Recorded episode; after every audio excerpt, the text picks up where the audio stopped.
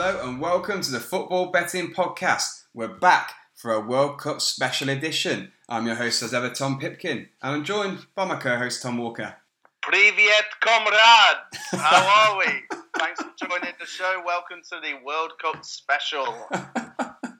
oh, it's good to be back. It's good to be back. It's been, what, about six weeks off? Something like that? But um, yeah, yeah, something like that. Yeah, so good to be coming back and the best, best tournament in the world in any sport, and yeah. I, I, just can't wait for it to start. The first ever international tournament version of the Football Betting Podcast. Making new strides every year. Every year. We'll start off right at the top. So we're going to talk about who we think is going to win the World Cup. England. and then we're going to have a look at the top goal scorer. Um, Tom, I know you've got a couple of other bets that you want to give to the profit chasers.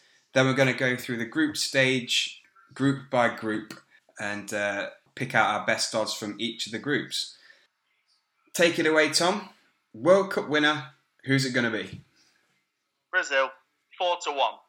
For me, I think um, when you have a look at their attacking three, yeah. So they just finished their last friendly against Austria, one three 0 Coutinho, Neymar, Gabriel Jesus with the goals. They've got pl- players like Willian, Firmino, who are going to be you know bit part bench players. Um, yeah. And when you look through the spine of their team as well, and the way that they're uh, the, that they play, there's a sense of solidity. Players like David Luiz not in there anymore. Uh, Paulinho, not everyone's cup of tea but he's in there to do donkey work. There just seems to be a little bit more of a solid base for Brazil. Absolutely. And for me, they're favourites for a reason. Yeah. Bit boring, this, isn't it? Because I agree with you. yeah. I, mean, I, I, wish, you know, honourable. There's honourable mentions, aren't there? Absolutely. Germany, Spain, um, France. I think problems for me, Germany definitely don't worry me as much as they did when they won the World Cup in Rio four years ago. I think they definitely were stronger then than they are now. France, great individuals, great team on paper. Um, defensively, I'm not so sure about them. Um, a few suspect players in defence, uh, Umtiti and Varane, decent centre backs, but beyond that, um, Spain, I think, are a great team. I think they'll do well. For me, I've got a Spain Brazil final. Yeah, I mean, I like Spain. What I would say is Spain down the years, they they have relied on midfielders a lot to chip in. You know, they've played the false nine thing. Mm. You know, infamously they played Fabregas up front, but you know, eventually they need a striker. Torres um, was their main man. You know, from 2008 to 12 or whatever it yeah. was, were those uh, yeah. three tournaments they won. But now they're looking at an aging Diego Costa, Rodrigo. Yes, Bolton Wanderers fans, that is the guy that was on loan at you. um, and then Iago Aspas, who has had a great domestic season. Well, is he world class? No. No, no let's no. not get carried away. So Absolutely. I think Spain are phenomenal apart from where it really, really matters. Yeah, I, I, think this is a similar situation with Germany as well this season, to be honest. Um, it seems like years since Germany have had a real prolific, world class, out and out striker. A lot of the time, Thomas Muller's been playing up front, and he's definitely not an out and out striker, even though he has performed really well at last past tournaments. Um, I think this year, Timo Werner up top. You know, yeah, I mean, he started but... that started the last friendly against Saudi Arabia. I think everyone yeah. expects Werner to uh, to start. I know you can't read too much into it, but he has been given the number nine shirt. Yeah. So he's the light squad number. So I, I think he'll start. Yeah. Um, Argentina don't rate him aside from the forward line. No. no. No. Nowhere near. Absolutely nowhere near. The, I love Messi so much, and I really, really if England don't win it, which I don't think they will, obviously, um, I want Argentina to win it for Messi. Mm. But it just won't happen. They're just not good enough. No, I agree. Same with Portugal. Um, again, relying way too much on Ronaldo. I don't think They won the Euros obviously last time, but this is a completely different kettle of fish now. Um, Ronaldo's two years older, and uh, they I don't think they've got the quality at all in their squad to get to the latter stages. I think after that, I, I'm looking at there's a couple of tiers. So I think we've just gone through Brazil, Germany, Spain, France. I think those four are your heavyweights. Yeah. They're, I'd be very surprised if the winner came from anyone other than those four. Then you're looking at the next tier down Argentina, Portugal, England, Belgium. After that, then you go into the third tier. Countries like Uruguay, Colombia, Mm. Croatia, and then it gets to the people that are just happy No to get to, Yeah. you know, happy to get to the quarterfinal or Yeah, round yeah. of 16 or whatever. Yeah, I agree. Um, Brazil to win that. Who do you think then is going to be top goal scorer at the tournament, or have you got a few who you think are decent ones to keep an eye out for?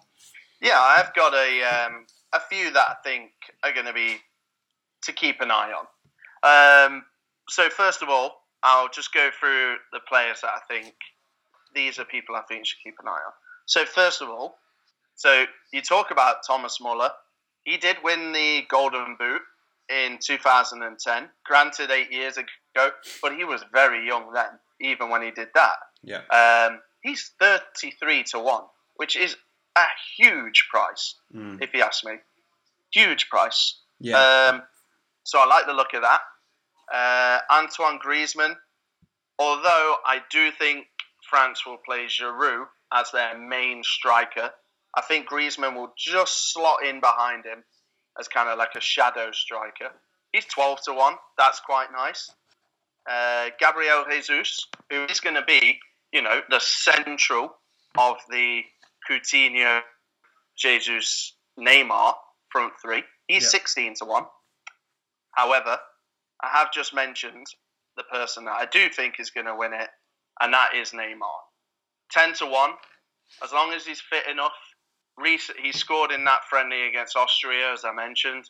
That actually moved him to the third top scorer in Brazil history. He's now only behind the original Ronaldo and Pele. mm. I don't think you can look past that kind of figure, you know, at his stage in his career. Um, you know, what is he? I think he's 26, 25. So yeah. for me, you can't look past him. Uh, no, great shout, Neymar. I actually think Jesus. I think he's a better chance of getting top goal scorer than Neymar. Jesus top scored for Brazil in the qualifying. I think eight goals, six assists. I think, and as you say, he's the central guy of that three: Neymar, Coutinho, Jesus. So I think sixteen to one for him, just because he's not a big bigger name as Neymar. I certainly think he's going to get plenty of chances and get plenty of goals as he did in qualifying. Um, other ones I'd look at Cavani or Suarez. They're both in the market at 25 to 1. I think Uruguay are going to do quite well this tournament. Um, probably quarterfinals, but I think they've got a pretty easy group. We're looking at what Saudi Arabia, Russia, and uh, Egypt. And if they get through that, then they'll probably get Portugal in the uh, round of 16. But I think they could get plenty of goals in those first four matches between them. Um, so either of those is decent.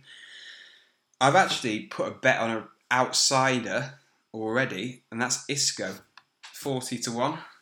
Don't know what you think to that. He's going to be the number 10 for sure. So I can see where you're coming from with that. I don't think it will happen, but yeah, I can see I can see the logic. Of course I can. I mean, when you look at the top scorers list, the favourite is Messi, and he's nine to one. So, like, this is a, if you can nail the top scorer charts, you're going to rake in a good Oh, amount yeah. of money. However, easy. let's go back to Brazil. James Rodriguez won it. How many people would have bet on James Rodriguez then? Yeah, right. Nobody. He, he would have been down in the, you know, the Isco kind Yeah. of territory of 40s and 50 Yeah, to 1s. yeah. So, you know, 66 to 1 this time round. I did have to check um, if you fancy him to do it again. But, yeah, I don't, I don't personally think he will, but just in case. No. Um, do you want to talk the profit chasers through your other bets that you've got as well? Yeah, it's elimination stage. So you can choose what nation you think is going to fall at what stage. It's actually quite interesting, Mm. and I realised that you can actually get some decent prices. So the first one I'm going to go for, I think we're going to go into each nation and each group and things like that a little bit, a little bit more in depth, aren't we? But for me, Russia, I think it's a little bit of a tight price, purely because they are a host nation, but they're two to one to go out in the group stage. I I would like a bit more, but I think that's going to happen. I don't I don't see them progressing from their group at all. Um, Uh, I, I've actually got them down to finish second, which I'll come on to when we go through Group A. But um, okay, I can see why. If you think it's going to happen, yeah, that is a bit of a tight price, but they aren't very good, are they? No, terrible, awful. Um, but as you said, we'll get on to that. Two others that I kind of picked out that I I like to look off. So Belgium and England are basically going to be fighting it out uh, to try and avoid what is looking like a round of 16 fixture against Colombia, which would not be easy. And then if they got through that, then it's expected there's going to be Brazil in the quarterfinals. Hmm. So I've actually wrote down both Belgium and England out in the quarterfinals. Belgium nine to four, England eleven to five to go out in the quarterfinals, which is, in my opinion, print printing money Yeah. me. I can I can see us getting through last sixteen. You know, if we win the group, the chances are we're going to have Poland or Senegal. So that's the kind of level we're looking at, Poland or Senegal. So if we can win the group, I think you know we'll go out in the quarterfinals as opposed to the last sixteen, which would be great. I don't know what you think to that market and, the, and those uh, those odds that I've just thrown at you. Yeah, um, I definitely think you're right. With, I think England will progress to the quarter final, and I think Belgium will progress to the quarter final. Whoever finishes first and second in the group, I think they'll both get to the quarters. But then the way I've worked it out is that you'd expect both teams to be playing one of either Brazil or Germany. Um, if results go as we think they will, so I think Brazil and Germany will beat both uh, Belgium and England, whichever one each team plays. So both teams to go out in the quarter final, I think, is, is a good shout at the odds you've read out. Yeah, yeah, hundred percent. Um, but yeah, just a few little extras that I uh, want to share with the profit chasers. Nice. So we'll move into Group A then. We'll talk about it in a bit more detail, pick out um, our best odds from the Group A fixtures. Um, so that's the first game all the way up to the third game. So then after that, we'll go through the rest of the groups. The tournament begins this Thursday, 14th of June. Russia, the hosts, against Saudi Arabia. Um, Russia are 2 to 5, so they're very, very short. The draw 16 to 5 and Saudi Arabia 15 to 2. I know where you stand on this one, Tom. I actually think Russia will win um, 2 to 5, but I wouldn't want to particularly bet on them at those odds because they're terrible. But I want to hear your point about why you think Russia are an absolute no go for this game and for the tournament in general.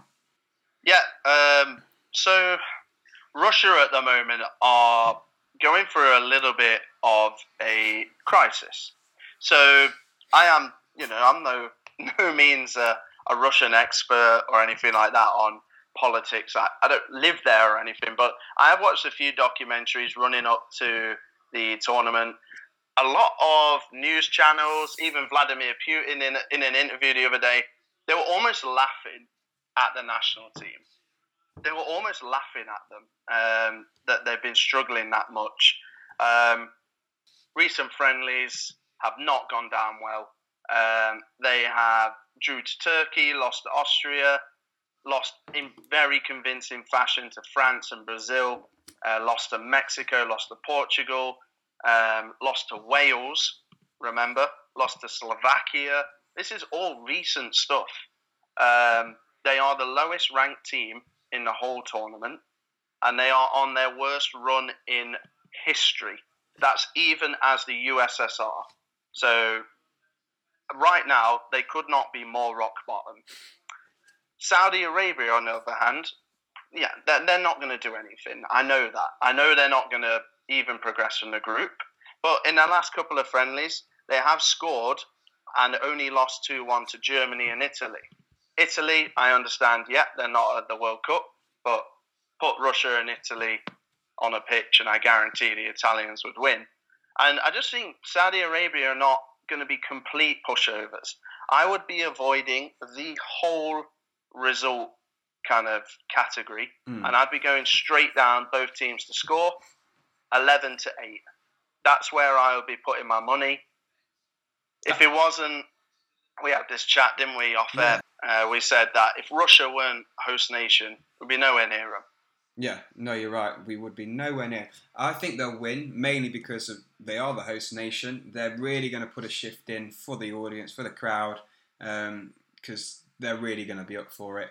Saudi Arabia, as you said, a couple of decent losses um, against Italy and Germany. If you can have a decent loss, if you go a bit beyond that though, then it, things start to look really flaky for me. Um, a few months ago, they lost 4 1 against Iraq. Uh, they lost 2 0 to Oman. They drew 0 0 with UAE. There's some terrible results if you go back even six months. I think Russia are going to win this first game. Um, if I had to put a score on it, I'd say 2 1. So I would agree with you, both teams to score shout. And we know historically as well that both teams do tend to score on the um, opening game of the World Cup. So yeah, 11 to Yeah, 8, I- I'd agree with you. Both teams to score. I think it's a really nice price. I'm assuming because the bookies just think Saudi Arabia are going to be p- complete pushovers. Yeah, 100%. And um, you led me on nicely to some research that I did. Um, so, this is, by the way, if you look at Euro, like the European Championships kind of Mm. opening days as well, this is even stronger. But I didn't want to bore everyone with. Uh, with the European Championships, I just went for World Cup. So 2002, France nil, Senegal one. We all remember Papa Bouba Diop yeah, scoring that. France huge favourites loss. 2006, Germany 4-2 against Costa Rica. Costa Rica pegged them back twice. Uh, Germany in the end ran out comfortable, but there were goals. 2010, South Africa, first tournament in Africa, huge favourites, kind of. Uh, they drew 1 1 with Mexico. And 2014, Brazil can't get any more favourite than Brazil opening game in their own World Cup. Uh, they went behind to Croatia. They ended up winning 3 1. Mm. So there is history there of the underdog, you know, at least making it difficult and uh, Yeah. being a few shocks. And I can see that happening again. And as I said, Euros, remember in, a couple of years ago, Romania and France. yeah, Romania. Yeah. Romania managed to get a goal. So, yeah, yeah, Saudi for me. yeah. I think that's a good shout. Both teams to score 11 to 8. That's a really good price. Really, really good price. Um, we'll move on to the Friday game, the second opening game in Group A. That's Egypt against Uruguay. Egypt 11 to 2, the draw 13 to 5, and Uruguay 4 to 7. I think Uruguay for me, 4 to 7, um, are going to have too much for Egypt. I think for the first game at least, Salah is probably going to be a bit 50 50 with his fitness. He's going to play, I'm sure, regardless, but I don't think he's going to be the Salah that we've seen for the earlier part of the season, at least straight away. Yeah, I think the pressure is going to be going to be immense on him as well, isn't it? Oh, And, uh, absolutely. He's got the gonna be- literally the weight of the nation is uh, on Mo Yeah. Salah. Yeah, hundred percent. And last six games, Egypt haven't actually won in their last six. Uh, that includes a draw to Greece and a draw to Kuwait. So it's hardly sparkling form. And yeah, with Cavani and um, Suarez up front, you expect Uruguay to to beat them pretty comfortably. I thought four to seven is a little bit tight. I would have wanted a Yeah. little bit more than that, but I agree. I agree. I, I was a little disappointed. Yeah. I wanted more, but I think we're, we're both confident, aren't we? So probably that's why it's it's Yeah. tight because the bookies are confident too. Um, so highlights from rounds two and three in Group A. Uh, we'll talk about the Egypt Russia game on the 19th of June. I really like Egypt on the double chance. Um, so Egypt to draw or to win against Russia, and that's nine to ten. But I know Tom, you want to go one further than that, don't you? Yeah, um, I've just told you that Egypt uh, haven't actually won in their last six games. I just told you they're going to get beat by Uruguay, but I think they will actually beat Russia. I think by game two, I th- hopefully Salah's a little bit uh, fresher, and yeah, I, I've already said my piece on Russia. They're three to one, Egypt. It's a massive price. It's It's only huge. because Russia the host. That is the only reason It's Egypt is such a big price. Um, yeah, and it's it's and you know we spoke about this how many times profit chasers that are listen to our show every week you know domestically league one league two and everything you can get big prices against favorites that are favorites for no real reason and i feel like this is a similar story Yeah, I agree. I definitely think with the double chance at just under evens, that's a steal. yeah yeah 100% i i agree with that one mate Um, how about this then for a price? The 25th of June, Uruguay 7 to 5 to beat Russia.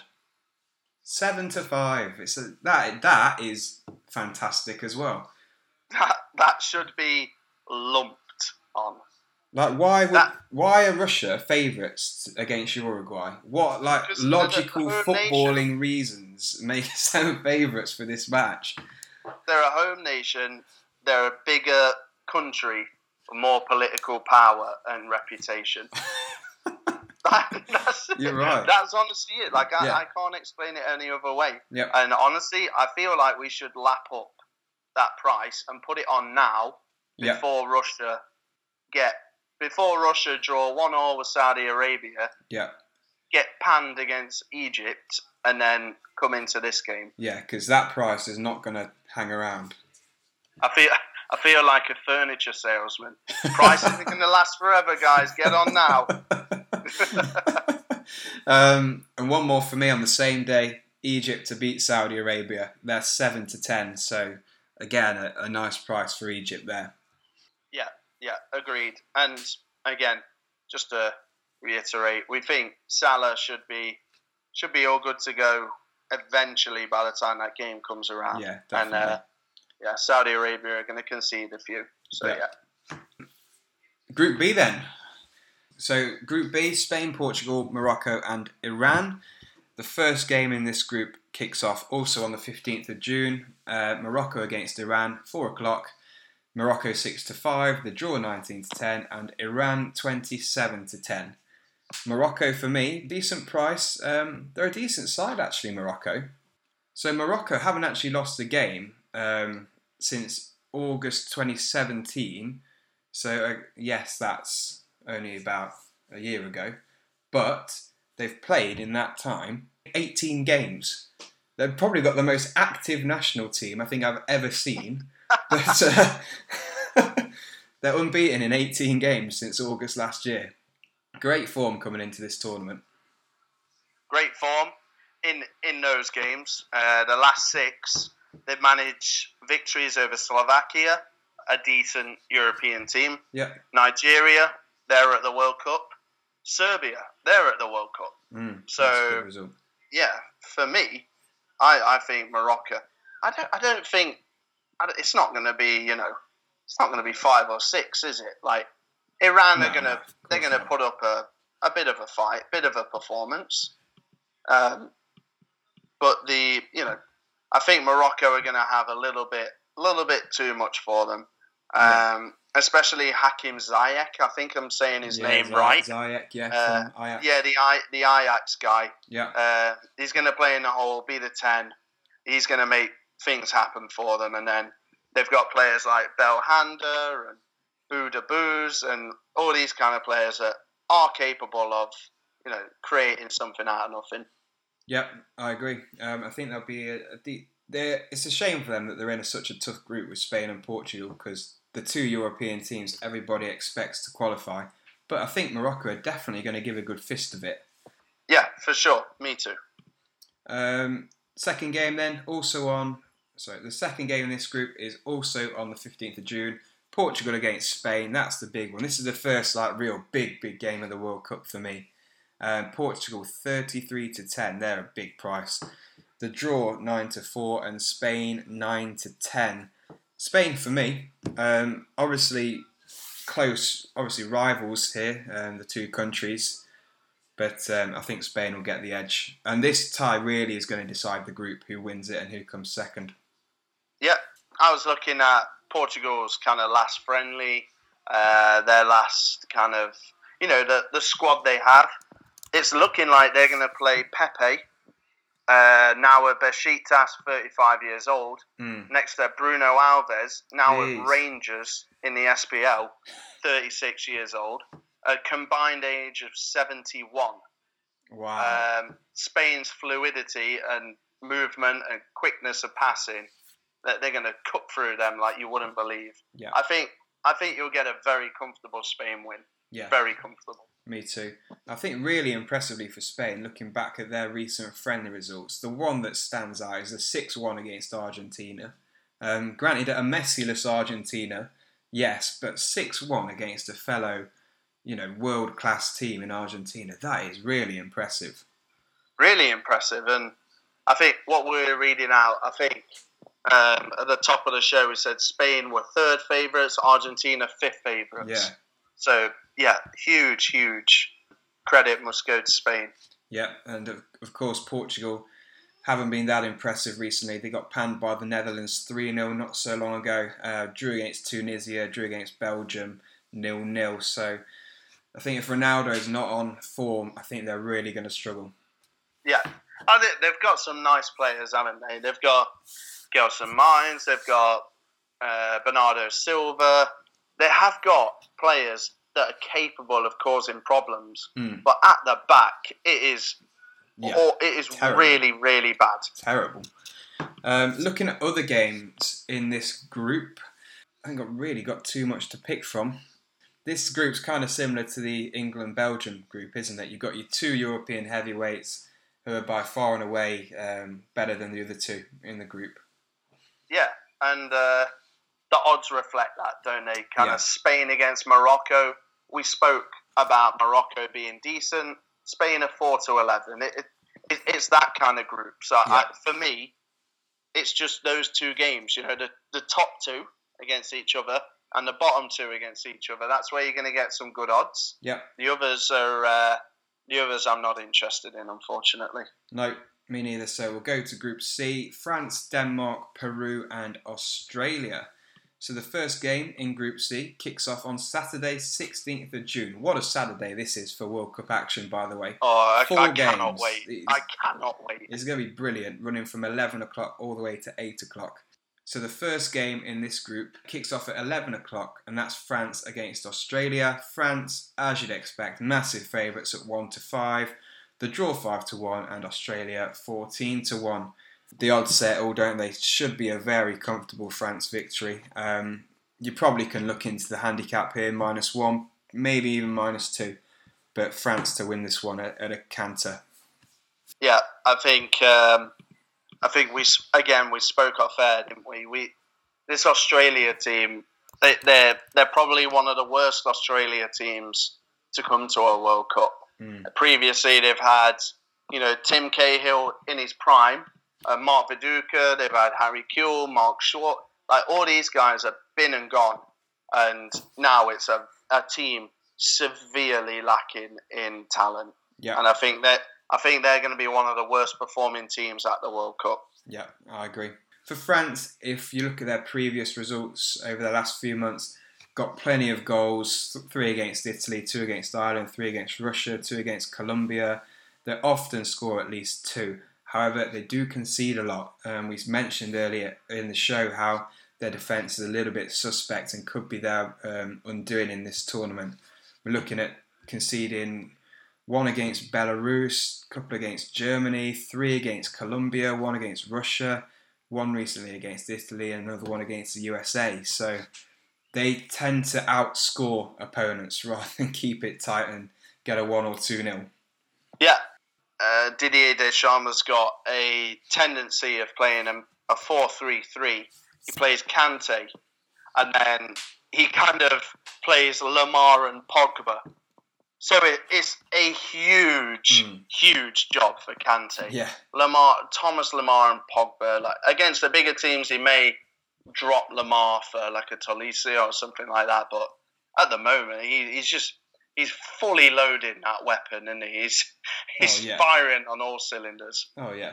If you look at their midfielders, actual actual you know proper midfielders, you've got Pogba, Matuidi, Tolisso, Kante, and Nzonzi, and then forwards, Mbappe, Giroud, Griezmann, Dembele, Thauvin, Lemar, and Fekir. They've got seven forward players there, and just like four or five actual central midfielders. Yeah, and and he'll only ever play you know, Kante or Nzonzi. Yeah. Or like he doesn't, you know, yeah. yeah. he doesn't tend to uh, doesn't tend to miss miss a match, does he? No. And then at the back, Sidibe couldn't really tell you much about him. Is he from Monaco? Yeah, he is. He's, he's a little little suspect. Um, yeah, I watched actually the uh, I caught the highlights of the France USA game, and mm. USA actually there was two players in their team with over ten caps. Wow. It was an incredibly, really young yeah. incredibly young team. Yeah, They're, the US are trying to completely revamp their national team after failing to make the World Cup for the first time since '94. And Sidibe got the absolute runaround and I, I remember watching it thinking, who is this guy? and yeah, it's funny you should mention it. Uh, it saw the name on the back of his shirt, and it was actually yeah. Sidibe. So yeah. Oh, wow. yeah, I think he could struggle. Yeah, it doesn't bode well. Then beyond that, you've got Pavard, Rami, Kimpembe, Lucas Hernandez. That couldn't tell you much about any of those players, to be honest. Um, Benjamin pretty Mendy, pretty young, aren't they? Yeah, Mendy obviously just coming back from his long layoff with injury, so he's not really going to be fully firing on all cylinders because he's had such a lack of game time. Very top heavy. Hugo Lloris, fantastic goalkeeper, but does love a mistake as well. Mm. Moving on to the second game in this group, that's at five o'clock on Saturday. It's Peru against Denmark. Peru are 85 to 40. The draw also 85 to 40, and Denmark are 11 to 8. This one, I feel like you can probably toss a coin on. Uh, yeah. that sounded an unconvinced. I would yeah. go for Dem. Yeah, I would go for Denmark purely because I think Christian Eriksen will be head and shoulders the best player on that pitch, hmm. and I think he'll, he'll be the difference maker in that game. For me, yeah. uh, scored one and assisted one in Denmark's last warm-up game, and yeah, for me, I think Denmark will come out on top, but I take what you say on board um, about the game being very tight. The one thing I would say is Denmark have actually kept five clean sheets in their last six games, mm. which is Good. a great effort. So if you can if you can do that, and then you have someone like Eriksen making a difference at the uh, at the other end, that's a, a winning formula. Yeah, what worries me though about Denmark is that they are so reliant on Eriksen if he's not going to score, I really do wonder where the goals are going to come from. Um, Peru, on the other hand, they've not actually been beaten for 16 games, so their unbeaten run stretches right back to March 2017. Um, in that, they've beaten Uruguay, they've drew with Argentina, they've drew with Colombia, they've beat Croatia, um, drew recently with Sweden, beat Iceland. So they've they've beat good South American teams. They've come over to Europe to test themselves against European teams, and they've they've done a decent job against similar teams of Denmark's level. I think, so your Sweden's, your Croatia's. Um, I think they could be a, a, surprise package of this World Cup. Yeah, I I do agree. Um, they got Guerrero, didn't they, out of his drug ban as well, um, which you know is hilarious. It's like kind of a kind of a quirky, funny story, but it's a big boost for them. Yeah. You know, seriously as well. It is a really big boost for them. Absolutely. Um, are there any other games that you like the look of in Group C? For me, the, the main one is is uh, in the odds is is Peru Australia on 26th of June, 23 to 20. I think that's a nice price. Other than that, Yeah. there's not really a lot going for me in Group C. Yeah, that's exactly what I've got wrote down, buddy. Um, okay, Group D then. So that's Argentina, Croatia, Iceland, Nigeria. This promises, I think, to be a pretty competitive group. Um, also, both the games are on Saturday. So Argentina, Iceland's the first one at two o'clock. Argentina two to seven. The draw four to one, and Iceland a big, big price at eleven to one. As much as I'd love to see Iceland do an England on them and uh, beat Argentina, I do think Argies will uh, win this one, two to seven. Yeah, I think um, Iceland will sit deep, won't they? And they'll, you know, they'll be direct, they'll be Yeah. robust. Uh, but I think Argentina have got too many locksmiths for for uh, for Iceland's Iceland's door. I think. Yeah, I agree. Um, another team though, it's very top heavy. Lots of Oh, attacking talent in, in Argentina's side. I think I think Mascherano is going to play centre half, yeah, and he's what 36, 35, yeah, yeah, and uh, playing in China. And um, Otamendi, you have to feel sorry for him. He's probably the only defender who you can put in like a you kind of feel comfortable about. And Yeah. uh, I think a lot of that is at Man City is down to the players he has around him as well. yeah, yeah, definitely. Um, other than that, midfield, defence, no one that stands out for me. But then going forward, obviously, Di Maria, Messi, Dybala, Higuain, Aguero, it's frightening. Their forward line. Yeah. Uh, two to seven though, not interested in them at that price. So the other game, Croatia Nigeria. Croatia are four to six, the draw five to two, and Nigeria nine to two. I would expect Croatia to win this one, but they do worry me a little bit on their recent form. Yeah, their recent form's been a little bit off, as has Nigeria's. Uh, Nigeria on the flip side as well, um, not really performed to capacity. Uh, what I like the look of is both teams to score, which is 11 to 10. Uh, Croatia, two clean sheets in the last eight games. Uh, Nigeria are way better going forward than they are at the back. Mm. Uh, from what I saw in the uh, in the England game, I think Nigeria probably got the worst goalkeeper at the tournament. And um, yeah, at that price, I think that's something you can comfortably rely on. Yeah. Um, both teams have scored. Seems to be quite a good price for a lot of these games, doesn't it? The bookies aren't expecting many goals in this opening round of fixtures by the looks of things. Yeah, I, I, I disagree with that. I think Yeah. I think there will be a lot of goals to Yeah. be honest. Yeah, me too. Um, any more for that group which stand out for you in terms of the odds? Because there's not really a lot for me. Uh, I do like the look of Thursday, the 21st of June. You got Argentina against Croatia. Uh, Argentina 10 to 11. Um, we mentioned about um, Croatia's, you know, two clean sheets in our last eight games. The last, one of the last teams you want to play against if you're going to try keep a clean sheet is Argentina Yeah. and 10, 10 to 11 i think uh, croatia could be in uh, could be in a bit of trouble there Yeah, I like that. I like that. Um, the other games for me, kind of a bit of a toss of a coin. Iceland, Nigeria, Croatia, Iceland. I could see all of those going kind of either either way.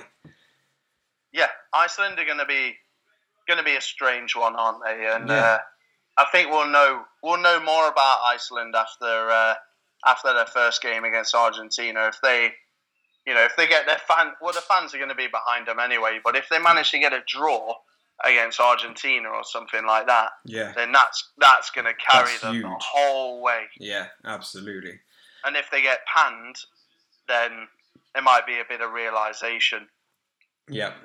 Welcome to the World Cup. Yes, yes, exactly. Um, Group E then, shall we go to Brazil, Switzerland, Serbia, and Costa Rica? So the games for this one start on Sunday, the 17th of June. We start with Costa Rica against Serbia. Costa Rica 7 to 2, the draw 9 to 4, and Serbia 20 to 23. Serbia for me, 20 to 23. They've got a good, vibrant young squad spearheaded by Mitrovic, who's coming off a cracking second half of the season at Fulham. Uh, bagged a hat trick in their mo- most recent friendly as well, so he's uh, hit a good patch of form. I think they're going to have too much for Costa Rica. That's a decent price. I think for Costa Rica, um, when your best player is Keylor Navas, you've got a huge problem. Yeah. Um, huge problem. And yeah, Serbia, you know, Matic, Milinkovic, Savic, Ljajic, Kolarov, like they have got Mm. good players and they've got some experienced players as well. Yep. Uh, Zivkovic as well as a very bright young winger. Yeah, exactly. Yeah, Milivojevic has been great for Palace. Yeah. Um, 19 to 20, I agree. Um, I think they should be Costa Rica. And uh, I think Serbia will be very competitive, at least in the group stage. Yeah, for me, this is a toss up between Serbia and Switzerland for that second place spot. Obviously, we all think Brazil are going to win it. Um, Yeah. So, Serbia and Switzerland are really, that game between those two will probably um, determine the outcome of second place in this group. Yeah, completely agree. Uh, Brazil Switzerland, though, is the other game on the Sunday for this group. Brazil 2 to 5, short as you'd expect. The draw 7 to 2, and Switzerland 7 to 1. No shocks for me. Uh, Brazil to win this. Yeah. I think you can probably get minus 1 here. That's about evens. So I think it's comfortable 2 0, maybe even 3 for Brazil. Yeah, um, Switzerland, they're, they're just a tough nut, aren't they? Yeah. Um, but also, you look at the tough nut, but then you realise it has Johan Djourou, for example, at centre half. Uh, Lichtsteiner, who's recently moved to Arsenal, yeah. he's obviously tail end of his career. Good goalkeeper, uh, Yann Sommer, very good goalkeeper, but you know Switzerland are going to be pinning all their hopes on Xherdan Shaqiri, and Yeah. yeah, it's that that's a that's a tall order. Yeah. Nice little player, but he's not gonna he's not gonna be a saviour. I don't think.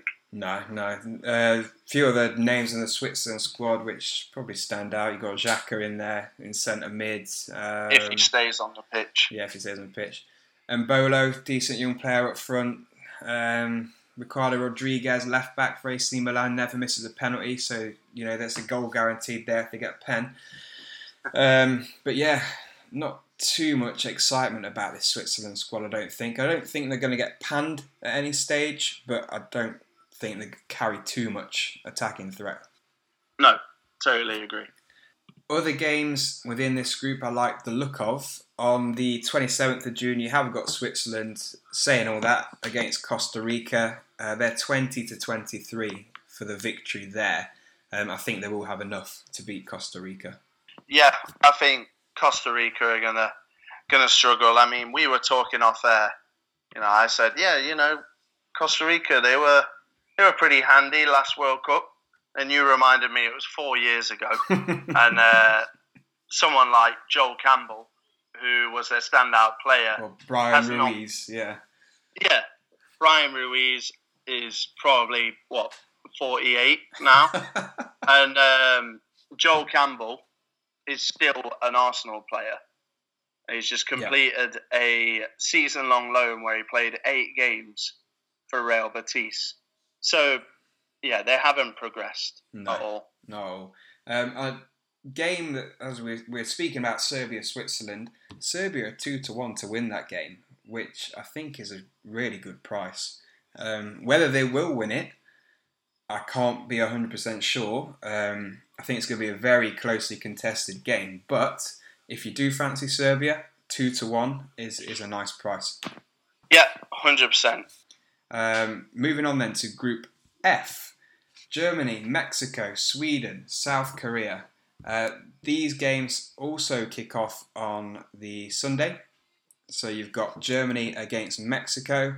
Germany 9 to 20, the draw 16 to 5, and Mexico 6 to 1.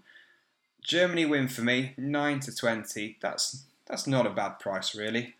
It's not the end of the world, is it? No, no. Nah, I think I think you'll get a comfortable win, and yeah, you'll get a you know comfortable smidge of profit. I think, yeah, I can see that happening, and I don't have any complaints about it. No, Me neither. Um, the, the other game is on the Monday. That's Sweden against South Korea. Sweden are evens. The draw is eleven to five, and South Korea three to one. For me, Sweden every day. South Yeah, Korea are um, terrible. Yeah, I think I think Sweden for me, yeah, they'll win. Um, I don't see many goals in this game. Sweden are, as you can imagine, they're pretty much organised, hard to beat. Got good height in the team, good set piece prowess. That's pretty much it, to be honest. Korea are Son Heung-min or nothing. Yeah. So I think I actually looked into under 2.5. You won't be surprised to hear it's 8 to 15, Wow. but I think it, I think it will happen. yeah. Right. Anything else which stands out for you in Group F? I've got Germany to beat Sweden four to nine. Again, not a bad price really for Germany. Yeah, not bad. Um, but yeah, I think um, I think with this group, you've got obviously one outstanding team in Germany. Yeah. Then I think you've got Mexico and Sweden on that next level. I think they're very close. Yeah. And then I think, although we, we think South Korea pretty poor, uh, when you look at the kind of four seeds in each group, I think as well as Japan, I think South Korea probably one of the stronger ones, Mm. um, in my opinion. So, you know, with all due respect, they're not a Panama, a Costa Rica, uh, an Australia, Yeah. a you know, Saudi Arabia. I Yeah. think you know they will put up. There, there will be you know competitive at least. Yeah. So I yeah. think this group can is a little bit murky for Yeah. me. No, I think yeah, the uh, the second place spot is definitely up for grabs. Um, group G, the one we've all been waiting for: England, Belgium, Tunisia, Panama.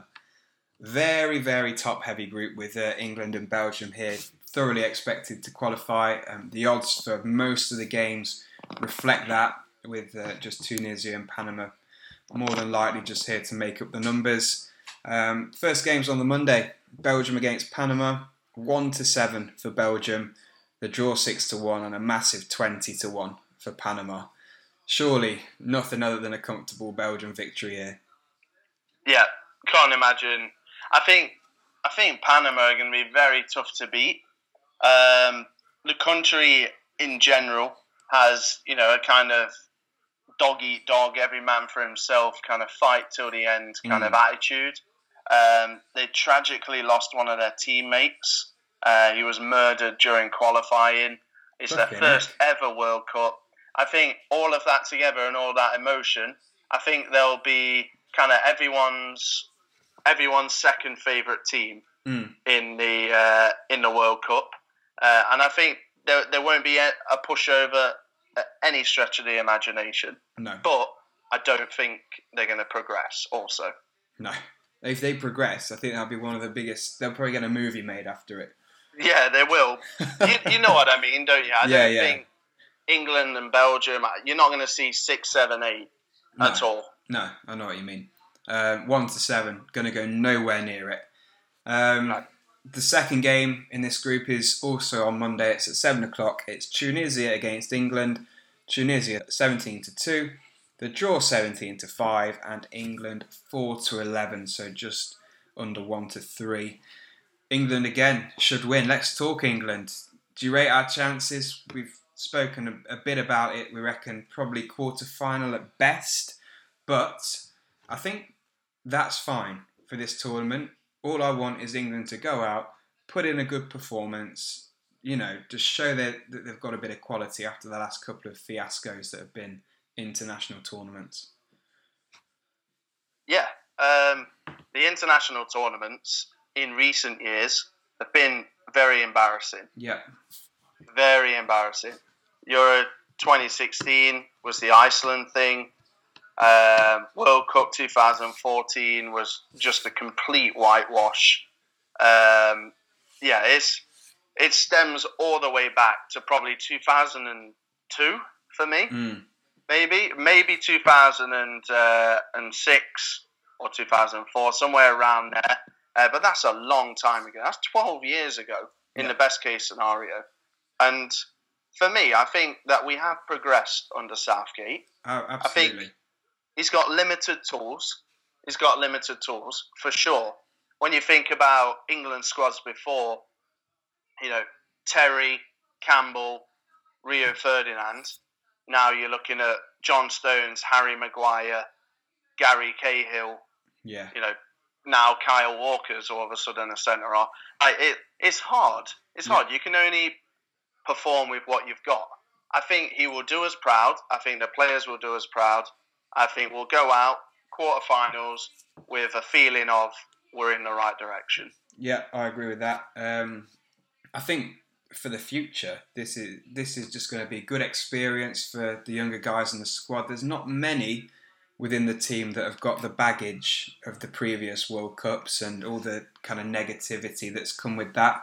Um, so it's kind of like a, a youthful, vibrant England team. I like that. I like that Gareth Southgate gives chances to younger players if they do well. He knows a lot of the under 21s from his time coaching that team.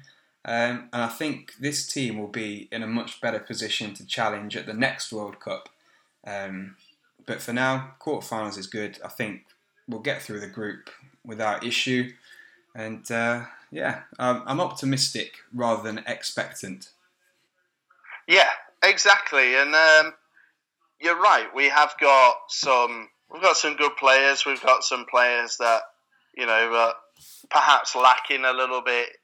You know of the world class kind of bracket. Yeah, Um, but you know, I, I'm honestly, honestly going to go into this World Cup. I'm honestly going to this World Cup just kind of expecting us to not win it and just perform well and just do the country proud and Yeah. progress forward and play some good stuff, score some goals, yeah, and be competitive. yeah. And I, I like there's not the pressure on Southgate and the team to, you know, make the quarterfinals or you're sacked. I like that the FA are giving him time to implement his plan and the system in the way he wants to do it, and this is going to be treated as just uh, building blocks and a, an opportunity for the players to learn um, and get Yeah. that tournament experience. on the flip side, on the flip side, we're England and we shouldn't be going into things, you know, happy to get out of the group or happy to get out at around 16. We're England and that it's healthy to be disappointed when we go out. Yeah, It's Absolutely. healthy to be like, um, I'm angry, like we should have gone further. You know, we've got Harry Kane up for it. Like it's it's healthy to be disappointed and want more because at the end of the day, we're one one of the biggest nations footballing terms in the world. So I think there has to be a balance of realism, but also not settling for second best. Yeah, uh, yeah, I understand what you're saying. I was thinking the next tournament, not the World Cup, but the Euros, um, that's going to be played all across Europe. That is going to be such a good opportunity to actually win something um, with the semi-finals and the final both being at Wembley. So if we can get that far, which is definitely within reach, um, then it's going to almost be like a, a home Euros for the last round, few rounds of the competition. So that's a big opportunity for this squad. Yeah, massive carrot. That is Yeah. huge. Um, the only other thing that I'd like to say on this particular group, if you do fancy England to beat Belgium when they play each other on the 28th of June, they're two to one. So it's it's a pretty decent price. I said to you previously, Belgium do not scare me. Nope. They do not scare me. They've got golden generation syndrome, where this is the best Belgian team I've ever known. Uh, I'm 28 years old. I'm, I'm, you know, not. I don't have years and years and years of tournaments under me, but in my my lifetime, this is the best Belgian team, and Oh. I got excited for them from a gambling point of view. Euros, um, sorry, World Cup 2014. Then I got really excited when they were in the Euros in 2016. Both times they let me down. And to top it all off, they've got one of the most overrated managers in charge imaginable. And he's left out Radja Nainggolan out of his squad. And that So- that caused uproar as well. Absolute uproar. As it should, as it should. The guy's a, the guy is a class Yeah. act, and I cannot believe he's been left out. Um, I read some articles just basically said that as much as it would never be admitted, it's more of a personal thing Mm, yeah, yeah, um, between the two. So, I mean, I hope Martin is Martinez is happy with his decision because if they go out without a whimper, that's going to come back to bite him. Oh, absolutely, absolutely. Um, yeah, I completely agree. Final group then, Group H: Colombia, Poland, Senegal, Japan. First games for this one are on the 19th of June. Colombia against Japan's at one o'clock. Colombia 13 to 20, the draw 13 to 5, and Japan 9 to 2. Uh, Colombia, for me, not hmm, the price is okay. Japan aren't great at all. We've spoken, haven't we, off air, that we think Japan are probably one of the worst teams in this World Cup. Their recent form is absolutely terrible. Colombia, comfortable win. Couple of goals to nil. Yeah, comfortable win. Um, I think we both we both spoke about that, didn't we? And we said that you know that game is is going to be very comfortable for Colombia, and it, it's not the worst price you've ever seen either. No, uh, you could easily get over evens on that with a minus one on the handicap, which I can definitely see happening. Yeah, for sure. And um, I think I think Japan, you know, four years ago they had Honda, didn't they? He was like Mm. their their attacking midfield. I remember I, I won a couple of times on him, uh, next goal scorer and, and alike. Yeah, But they do still have he's Honda. now. Sorry, They, do, they still do have Honda. I know, but I'm just saying now he's uh, you know now he's he's not the player he was. He's not the driving force. Oh, he's now 31. Um, he's playing in Mexico. It's yeah. I think their their one shining light has dimmed a bit. Yeah, well, they got Kagawa in there who was in a much better position a few years ago than he is now.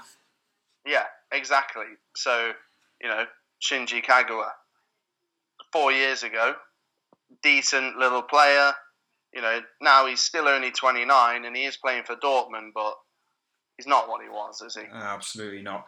And looking up front, the main striker is probably going to be Okazaki, and he is by no means, he's not prolific whatsoever. He'll run all day, but he's not going to get many goals.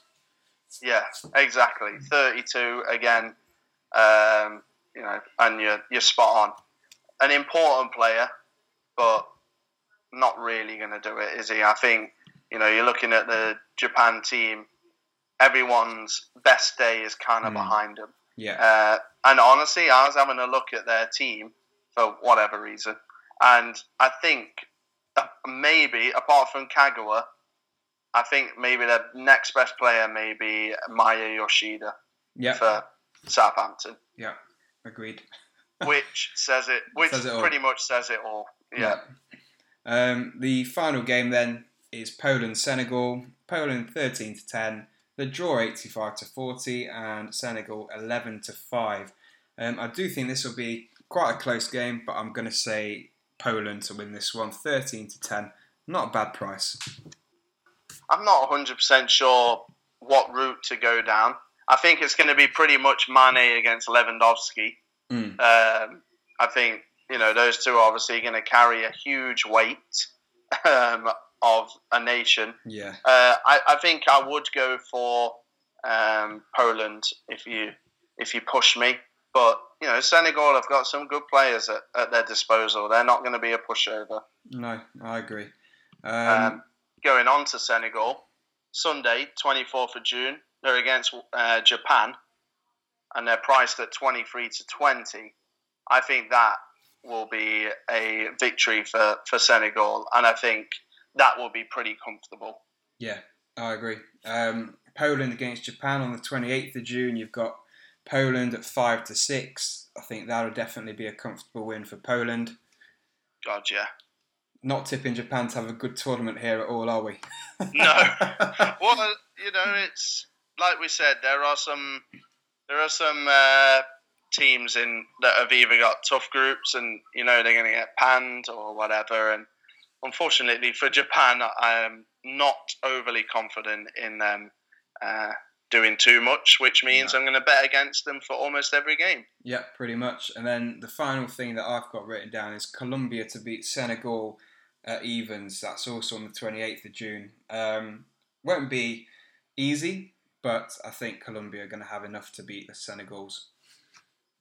Yes, um, the one thing that I picked up Colombia Senegal, uh, both teams to score and a Colombia win is four to one. Yeah, So, that's, that's good. I I quite like the idea of that for Yeah. sure. yeah, I'm on board with that.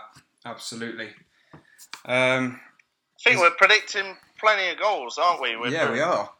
I think both teams to score is going to be a, a nice safe bet if you're not 100% sure on the um, you know on the actual resort result itself. I think there's going to be some wide open defenses and some very dangerous attacks. Yeah, I agree. And the, the beauty is that both teams to score, as we said, is often a good price, particularly for the Yeah. first round of games.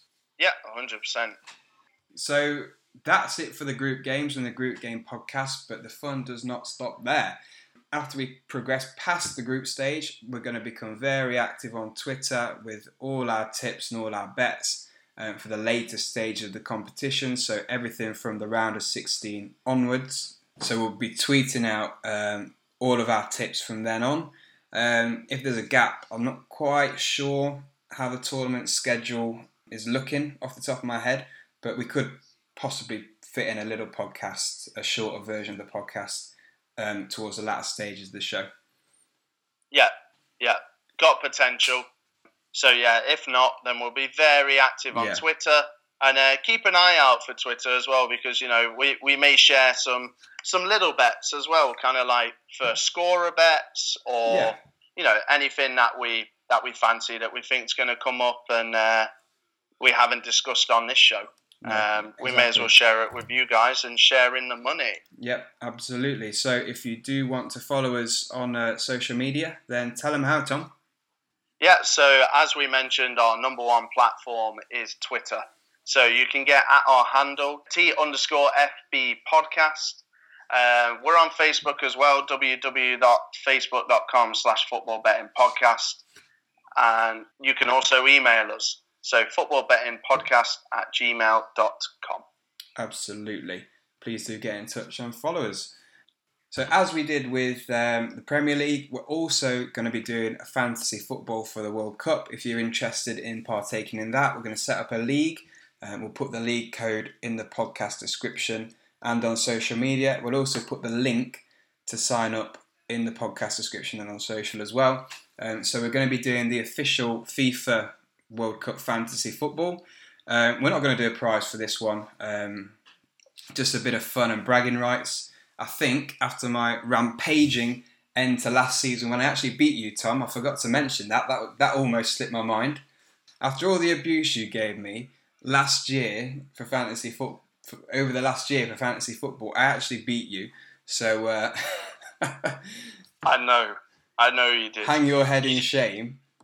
I know. You were just rampaging. Yeah, You were completely buccaneering. yeah, towards towards that and yeah that was there's nothing I could do to stop and I hold hold my hands up you beat me fair and square tails firmly between my legs until the end of the World Cup when I wrestle it back from you um, and you know I'm I'm gonna say that I'm gonna finish top of the whole thing well, I, th- I was going to say I'm going to finish top of the whole thing. So. Uh, well one of us is lying on previous form, I'd say that'd be you.